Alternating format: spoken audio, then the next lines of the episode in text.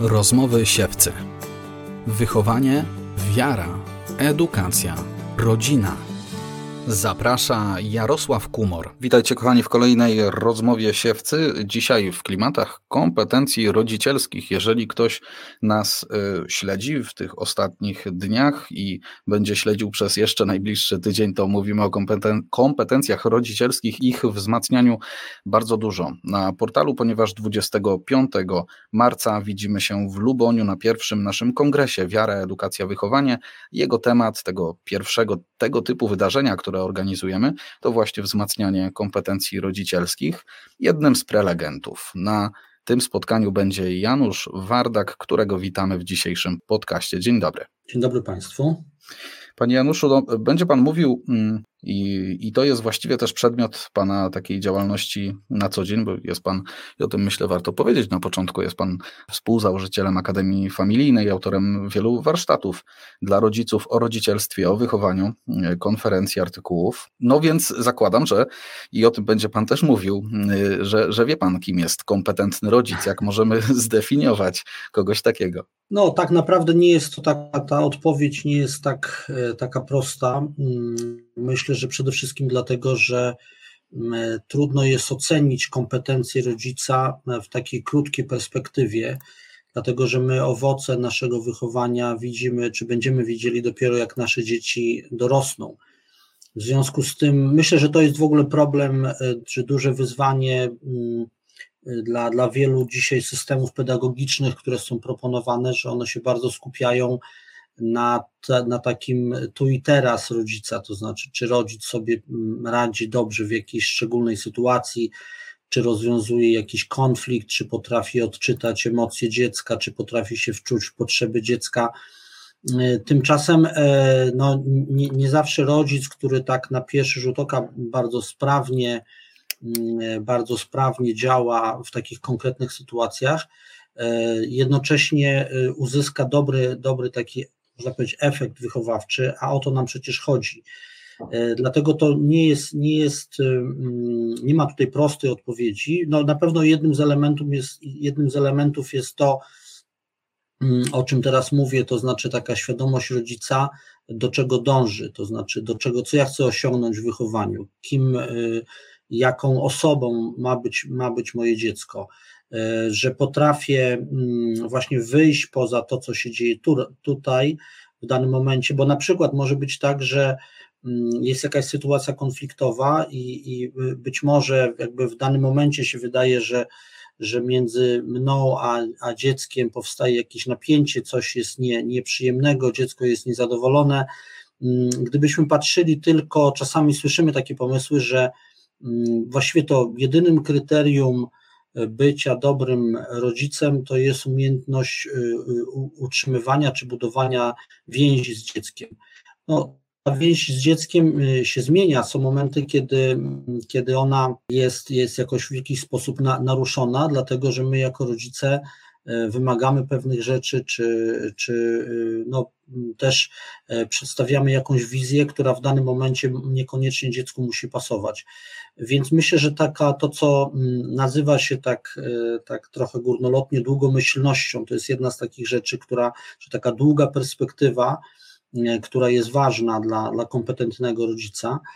E, kolejna rzecz na pewno bardzo istotna to jest taka mądra czujność rodzicielska, to znaczy nie, nie przeczulenie, nie szukanie E, wszędzie zagrożeń, czy, czy taka, na pewno nie jest to dobra, jest, nie jest dobra postawa lękowa, ale czujność, to znaczy brak takiego przesadnego zaufania sobie w tym znaczeniu, że wszystko jest pod kontrolą, wszystko jest dobrze, na pewno tutaj ja świetnie funkcjonuję, mam już duże doświadczenie. E, no właśnie czasami taka, taka postawa, kiedy wydaje się, że, że ja nad wszystkim panuję i już mam już powiedzmy kilkoro dzieci, to jest kolejne. E, no czasami się okazuje, że, że no trzeba po prostu tutaj takiej pokory rodzicielskiej, to znaczy pokory i czujności. E, czasy cały czas są e, zmienne, cały czas się pojawiają różne nowe wyzwania, to myślę, że tutaj nie, nawet nie trzeba tego tematu nadmiernie, nadmiernie rozwijać. I wyzwania związane z kulturą i z mediami cyfrowymi, z, ze specyficznymi relacjami dzisiaj w świecie. Mm, I w tym wszystkim trzeba umieć się odnaleźć, to znaczy trzeba nie, nie zasypiać grusz, gruszek w popiele, tylko, tylko właśnie być na bieżąco z tym, co się dzieje w świecie dziecka mm, i też aktualizować swoje, swoje podejście, swoją wiedzę. Więc myślę, że to jest, to jest y, kolejna rzecz. Oczywiście myślę, że tutaj takie rzeczy jak to, że trzeba umieć się komunikować z dzieckiem, to akurat dużo, bardzo dużo na ten temat się dzisiaj mówi, to jest dosyć oczywiste.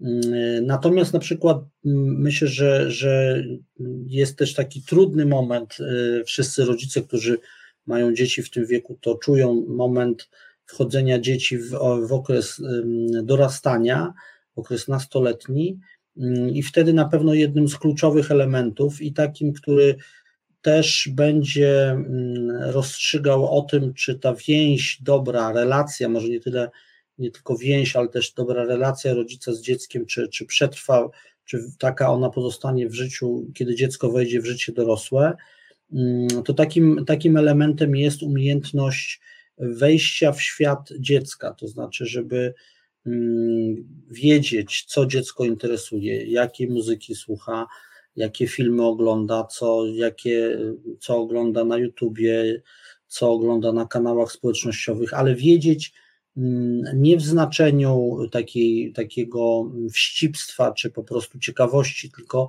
rzeczywistego zainteresowania, co dla mojego dziecka jest istotne. Ja, ja to nie oznacza, że ja akceptuję wszystkie te rzeczy, ale to oznacza, że ja ich z góry nie odrzucam. To oznacza, że ja mm, e, no, że z takim faktycznym zainteresowaniem e, tych rzeczy słucham, czy je oglądam, czy je poznaję.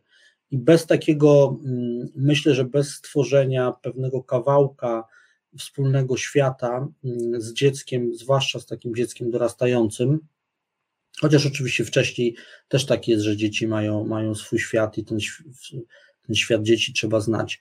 E, no bez tego jest trudno mówić o, to, o tym, że, że mamy, mamy dobrą relację z dzieckiem i, i że jesteśmy dobrymi rodzicami. To tak na początek może, bo pewnie można wymieniać jeszcze sporo innych rzeczy. Tak, y, no i zakładam, że pewnie będzie Pan wymieniał dalej y, już za tydzień.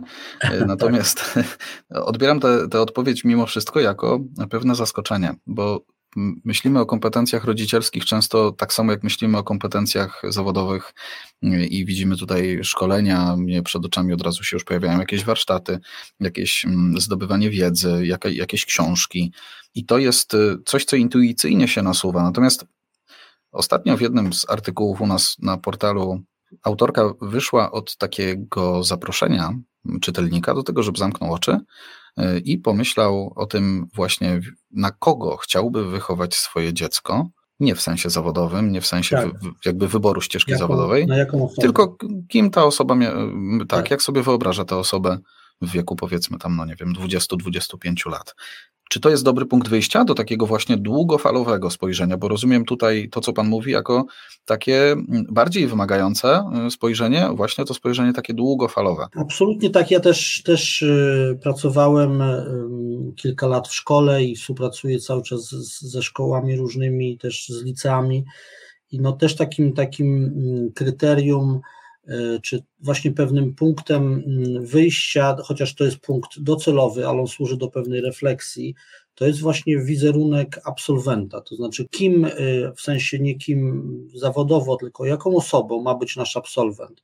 Tak? I to jest jeżeli, bo wtedy nasze działania, e, takie te bieżące działania szkoły, my dostosowujemy do tego, jaka ma być osoba, która opuszcza nasze progi, tak? czy nawet później, jak ona, na kogo ona wyrośnie.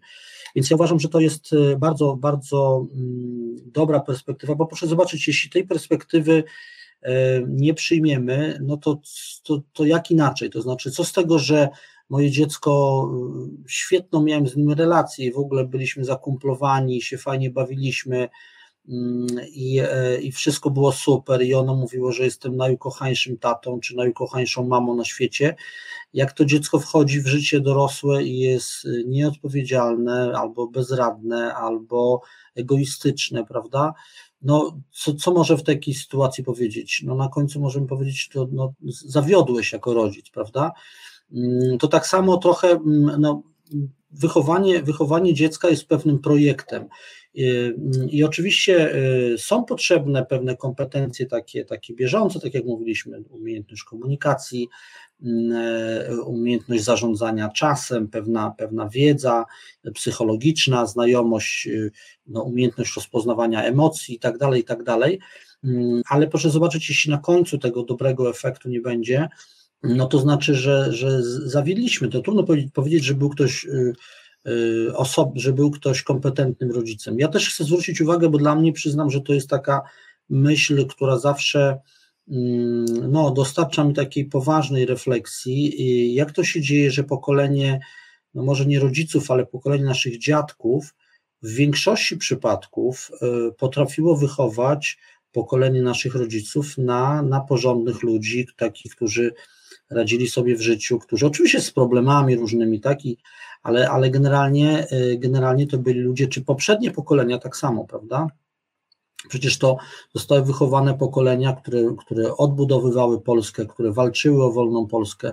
Jak to się stało bez szkoleń, bez kompetencji, w takim rozumieniu dzisiejszym, prawda, takich drobiazgowych?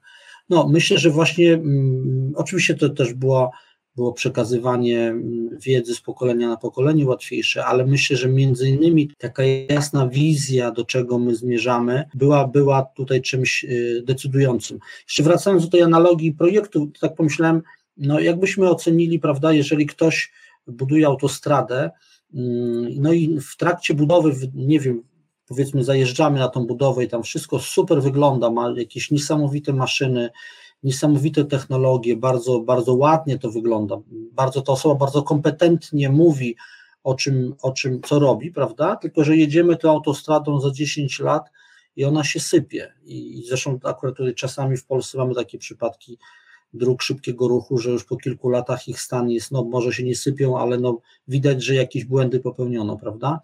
No nikt nie powie, że ten inżynier był osobą kompetentną, bo, bo w trakcie budowy to wszystko dobrze wyglądało, tak? Oceniamy go w perspektywie tego efektu końcowego, więc, więc warto o tym myśleć. To spojrzenie na y, przeszłe pokolenia, na przykład pokolenie naszych dziadków, y, zawsze jakoś tak uruchamia mi to wyobraźnię. Y, I, mm, no i wyobrażam sobie życie mojej babci, która dzisiaj już dość sporo czasu potrafi spędzić przed ekranem telewizora, ale kiedy była młodą osobą i kiedy była początkującą mamą, to nie było takiej sposobności, albo nie wiem, były trzy telewizory na wsi. Tak. I jak jawi mi się ten obrazek taki jednak przed oczami, że trochę stwarzamy sobie pewne problemy, a potem próbujemy przez różne warsztaty gdzieś tam na siłę je e, rozwiązywać. No bo jeżeli sadzamy dziecko przed Netflixem, e, małe dziecko, czy później pozwalamy w jakiś sposób nie reagując, e, na to, żeby, żeby przed, przed tym ekranem dziecko dużo tego czasu spędzało, po, po parę godzin dziennie, a potem jakby staramy się coś nadrabiać książkami i szkoleniami, no to trochę brzmi to jak błędne koło.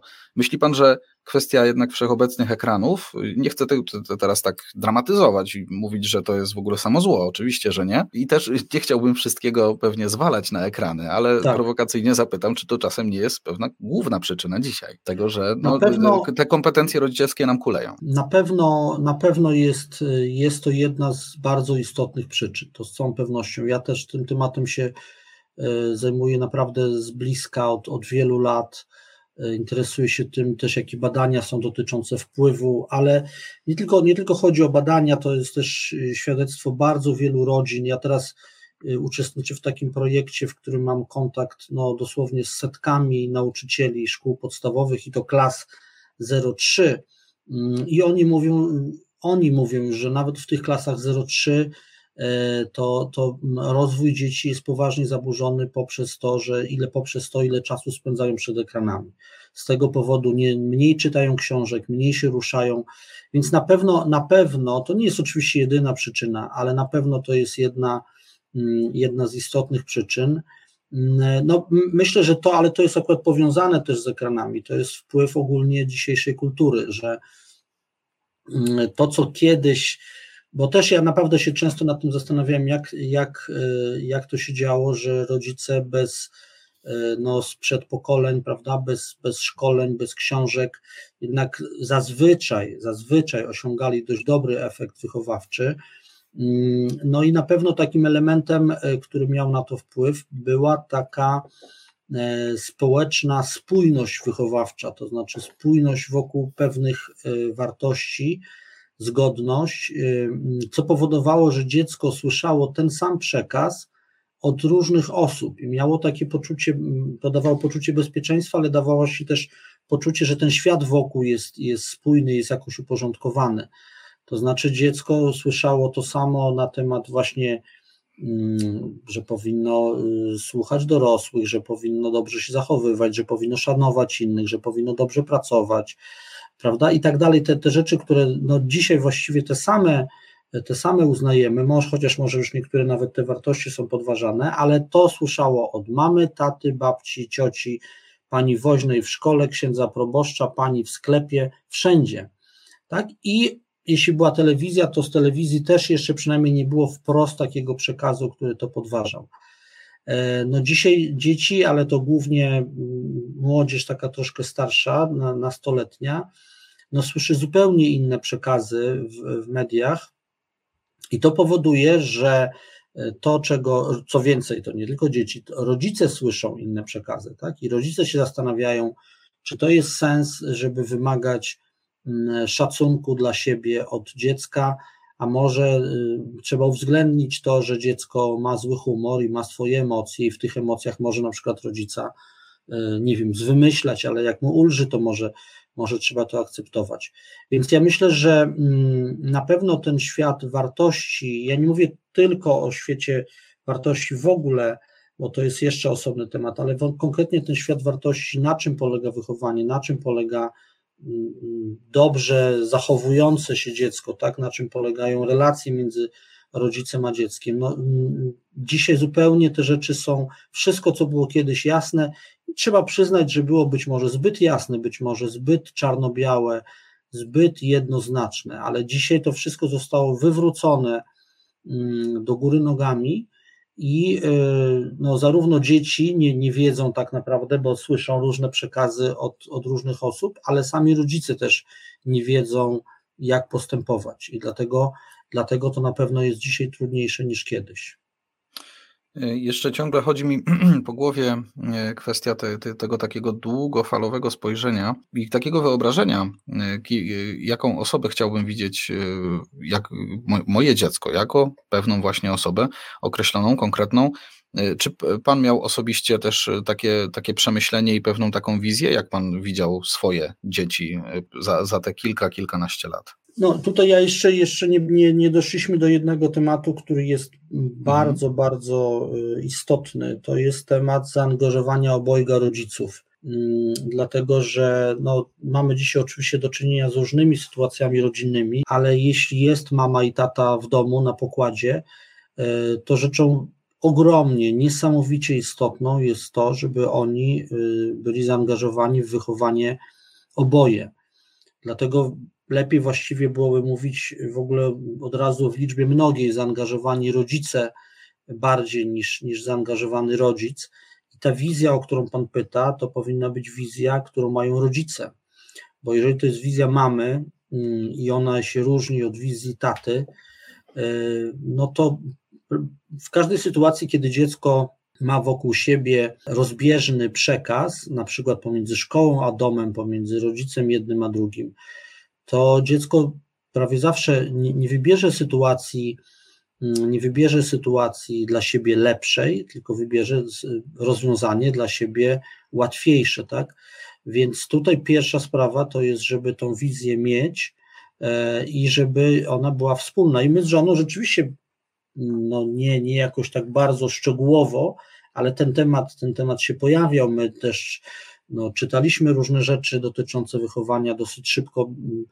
Zaczęliśmy się sami angażować e, w pomoc innym w wychowywaniu dzieci, i tutaj na pewno nie ma lepszego sposobu, żeby się czegoś nauczyć niż uczenie innych. E, więc, więc my w pewnym sensie byliśmy zmuszeni do tego rozwoju. E, I tak, taką, taką wizję mieliśmy. Przy czym oczywiście trzeba pamiętać, że to, to jest pewna tylko, tylko wizja, to nie jest też tak, potem to się styka z wolną wolą e, e, człowieka młodego, który też dokonuje swoich wyborów. i rzadko tak się udaje, żeby, ta, żeby wszystkie te komponenty prawda, za, zadziałały. Do tego dochodzi jeszcze specyficzny temperament danego, danego dziecka, e, ale warto taką wizję e, mieć i zresztą tak naprawdę doświadczenie pokazuje, że jeżeli taką wizję mają rodzice, ale nie tylko mają taką wizję, jeszcze przede wszystkim sami w taki sposób żyją, czyli jeżeli chcą, żeby dziecko było pracowite, to są sami pracowici, są prawdomówni, są e, konsekwentni, są spójni wewnętrznie i tak dalej, i tak dalej. Jeśli rodzice w taki sposób e, żyją, to jest bardzo duże prawdopodobieństwo, że dzieci te wartości wyniosą e, z domu, ale tylko pewne prawdopodobieństwo pewności nigdy, nigdy tutaj nie będzie. Dziękuję za to zwrócenie uwagi, żebyśmy też patrzyli e, w liczbie mnogiej na takie posiadanie tej wizji, na, na tym konkretnym przykładzie, że jako rodzice mamy tę wizję, także proszę przeprosić ode mnie małżonkę, zwłaszcza jeżeli będzie słuchać. Ja jakoś intuicyjnie tak e, za, założyłem, że to takie oczywiste, po prostu, że to dwoje rodziców, e, ale dziękuję, że Pan zwraca na to uwagę. To, to też jest istotne gdzieś tam w tych słowach, jakich używamy. Mówimy o tej wizji Y, którą jako rodzice warto, żebyśmy posiadali, żebyśmy ją gdzieś mieli w głowie, co do naszego dziecka. I teraz myślę, że spuszczamy pewne ciśnienie y, też z tego, że no, jako rodzic teraz ja muszę dojść do tego obrazka, który sobie jakoś tam wyobraziłem i będę do niego dążył za wszelką cenę. No właśnie nie. Y, I teraz z drugiej strony ktoś mógłby zapytać, no to właściwie po co nam taka wizja, skoro hmm. i tak prawdopodobnie jej nie osiągniemy. Ja rozumiem, że jednak no, nie liczy się ten cel tak naprawdę, ale liczy się pewna droga i w tej, drogie, w tej drodze wykuwa się e, ten e, nasz mały, najpierw potem młody człowiek, e, który jest jakoś świadomie przez nas prowadzony. Czy to jest dobry tok myślenia? Jak najbardziej, to znaczy ta, ta wizja jest potrzebna, bo my powinniśmy działać jednak według pewnego planu, ale nie oznacza to, że my no nie, nie tresujemy zwierzęcia, nie produkujemy klonów, nie jesteśmy w fabryce, mamy do czynienia z żywym i wolnym człowiekiem, więc już samo to powoduje, że, że ta nasza skuteczność w realizacji jest ograniczona, e, ale również my popełniamy błędy, więc, więc to też nie jest tak, że nasz przykład jest zawsze doskonały, że dziecko nie zauważa w nas mm, błędów i, i one się nie powielają, prawda? My powielamy pewne błędy z, z rodziny pochodzenia. Natomiast no, jeśli nie mamy wizji, no to, to w ogóle działamy mm, po omacku, prawda? To się zmienia. Mm, generalnie jest dobrze, żeby to było takie, było takie działanie, mm, które się określa jako działanie proaktywne, to znaczy, e, czyli nie, nie czekamy na problemy, prawda? Bo jeżeli czekamy na problemy, to czasami ja słyszę, jak rodzice mówią, no właściwie to nie mam żadnych problemów z moim, z moim dzieckiem no to, to słaby dosyć argument, dlatego że mm, to, że nie mam problemów, to po pierwsze może oznaczać, że, że nie, nie wszystko wiem, ale po drugie to oznacza, że w tym momencie nie mam, ale być może coś zaniedbuję, co spowoduje, że, że te problemy się pojawią później. Więc to raczej trzeba wyprzedzać, nie tylko reagować. Trzeba właśnie, właśnie to wyprzedzanie to jest właśnie plan, tak? To na przykład oznacza, nie rozmawiam z dzieckiem tylko wtedy, kiedy jest jakiś problem, tak po prostu w ogóle rozmawiam z dzieckiem, mam z nim kontakt, prawda? I wtedy, kiedy jest problem, to ten problem łatwiej będzie rozwiązany. Więc na pewno ta wizja jest, jest czymś bardzo istotnym, ale rzeczywiście jest istotne, jest ważne, żeby do tej wizji e, nadmiernie się nie przywiązywać, bo czasami to ta wizja się staje bardzo, bardzo konkretna, na przykład związana z wyborem zawodu dziecka, na przykład związana też, na przykład związana z tym, że dziecko jest wierzące. I oczywiście każdy rodzic wierzący, naprawdę wierzący, chciałby, żeby jego dziecko było osobą wierzącą, tylko pytanie, jak my się zachowamy, czy jak będziemy się zachowywali wobec tego dziecka, jeżeli ono, często to jest jakiś, jakaś faza, jakiś moment, że, że traci wiarę, prawda? Jeżeli mm, ono się czuje w jakiś sposób odrzucone, nieakceptowane z tego powodu, no to na pewno będzie sobie stawiało pytanie, dobrze, to co jest warta ta wiara chrześcijańska moich rodziców, jeżeli ja tylko, który mam jakieś poważne wątpliwości w tym momencie, nie jestem akceptowany. Więc trzeba uważać, bo mm, żeby rzeczywiście ta, ta rozumienie tej wizji nie było takie, że my chcemy, że tak powiem, sformatować to dziecko mm, dokładnie według pewnego naszego obrazu. To są pewne, pewien, to jest pewien kierunek, pewne wytyczne, Natomiast potem pamiętamy o tej przestrzeni wolności i osobowości dziecka. Tak, myślę, że duchowo możemy zrobić pewną krzywdę i jakoś wykoślawić tę duchowość. No i właśnie, przechodzimy do kwestii kompetencji rodzicielskich w takim zakresie religijnym, tak bym to określił, bo y, myślimy o kompetentnym rodzicu, to zasadniczo, jak słyszę to, te dwa słowa, to właściwie nie mam takiej nakładki, czy to jest rodzic katolik, czy nie katolik.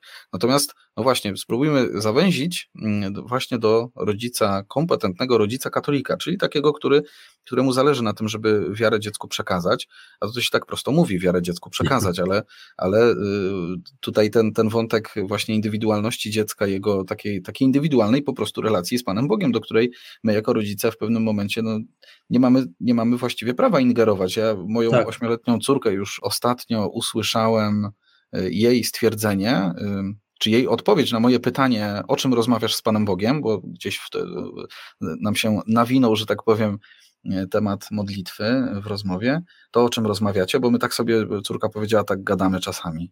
E, po prostu bez, bez przeżegnania się i tak po prostu.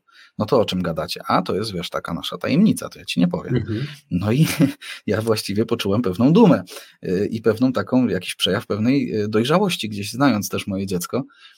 Myślę, że, że taki, taki dobry kierunek. No właśnie, rodzic kompetentny, rodzic katolik. Rozumiem, że kwestia tutaj nam wchodzi chyba dojrzałości naszej osobistej wiary jako rodziców. I to właściwie potem po, poleci naturalnie? No, tak naturalnie to nie, natomiast ja od razu musiał zwrócić uwagę, że rodzic, kompetentny rodzic katolik to jest przede wszystkim kompetentny rodzic.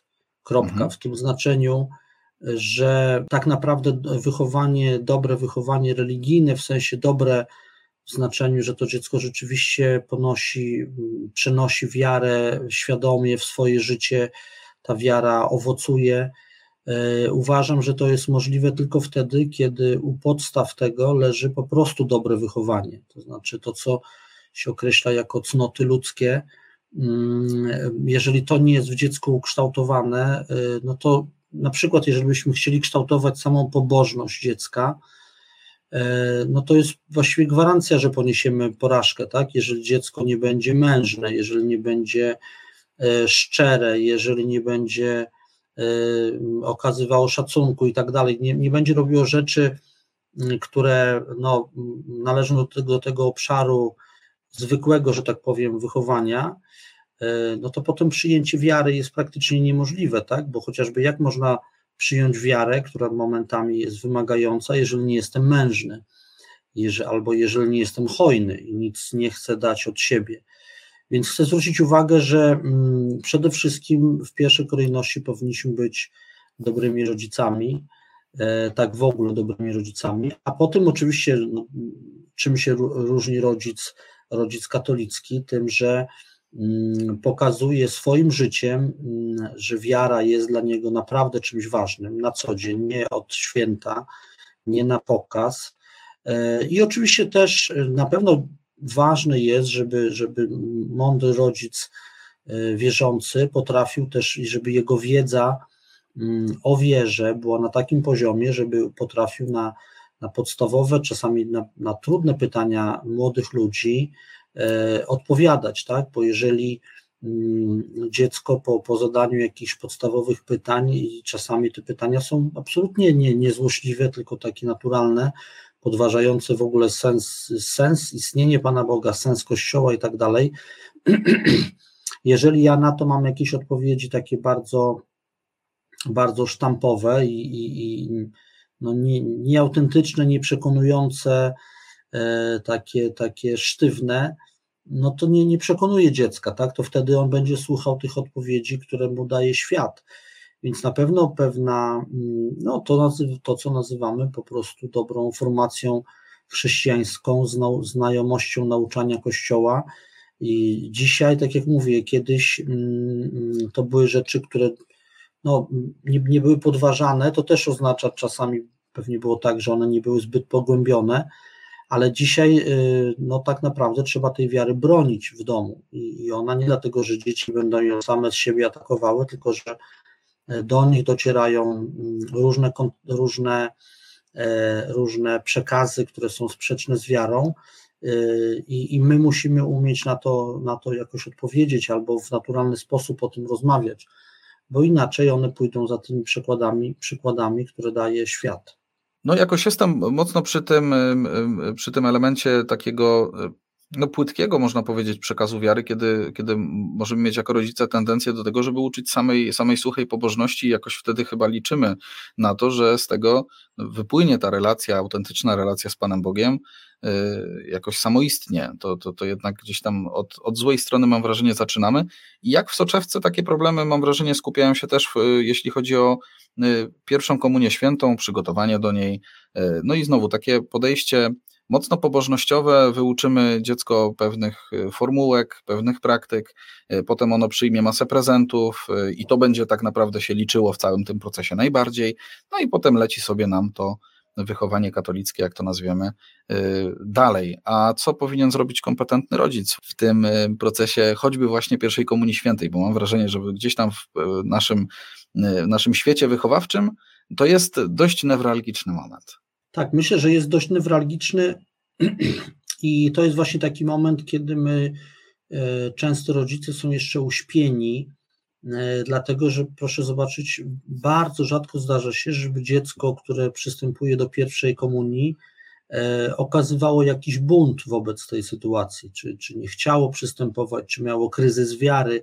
To są raczej sytuacje wyjątkowe.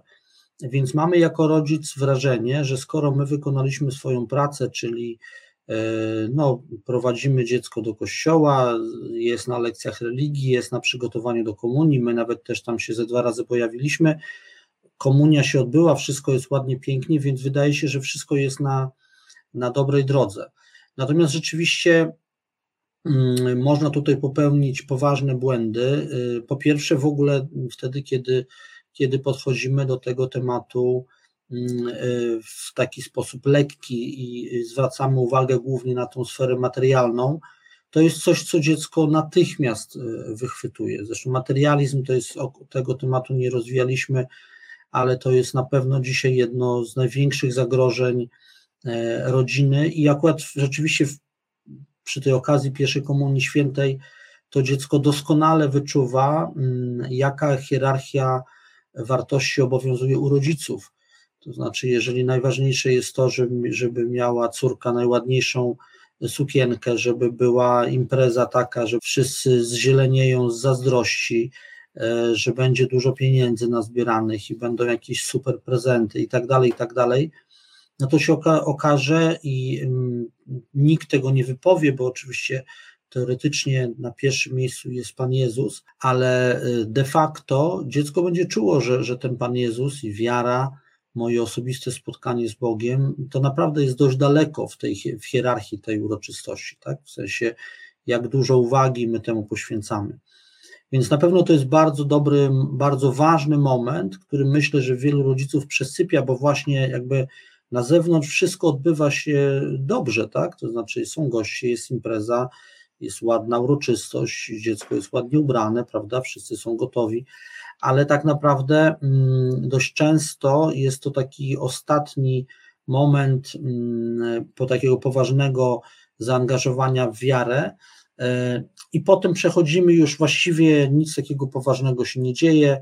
E, to jakoś no, pozostaje jako pewne wspomnienie, E, natomiast tracimy okazję do tego, żeby było to naprawdę pogłębione przeżycie rodzinne, też żeby, żeby cała rodzina naprawdę przeżywała ten wymiar duchowy e, pierwszej komunii danego dziecka.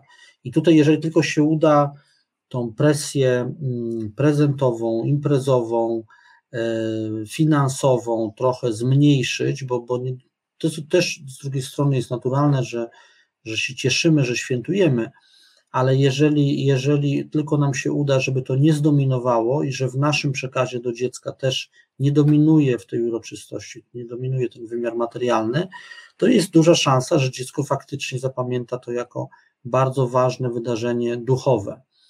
E, I to będzie pewna podstawa, na której potem można budować dalszą, dalsze przeżywanie wiary. Jeżeli ten moment przegramy, no to potem to budowanie wiary już, już wydaje mi się, że gdzieś tam u dziecka będzie, ono będzie odkrywało pewną, pewną hipokryzję, hipokryzję naszą, pewną nieszczerość i potem, kiedy będzie się samo mierzyło ze swoją wiarą, E, ten temat myślę, że wyjdzie. Także, kochani, ja myślę, że jeśli chodzi o pierwszą komunię świętą, mam wrażenie, że to mamy taki moment y, y, wtedy, kiedy możemy sobie powiedzieć, sprawdzam i rzeczywiście jakoś sprawdzić, podjąć jakąś autorefleksję jako rodzic, jak to wygląda, bo być może niektórzy z nas właśnie za chwilę będą posyłać dziecko do pierwszej komunii świętej. My tę rozmowę emitujemy w marcu. Komunie Święta najczęściej jest to maj. Być może za jakiś czas, tak patrzę trochę na siebie, e, to będzie. Być może, tak jak u pana Janusza, już e, wiele dzieci już było u pierwszej Komunii Świętej. Jest możliwość spojrzenia sobie wstecz, jak to było.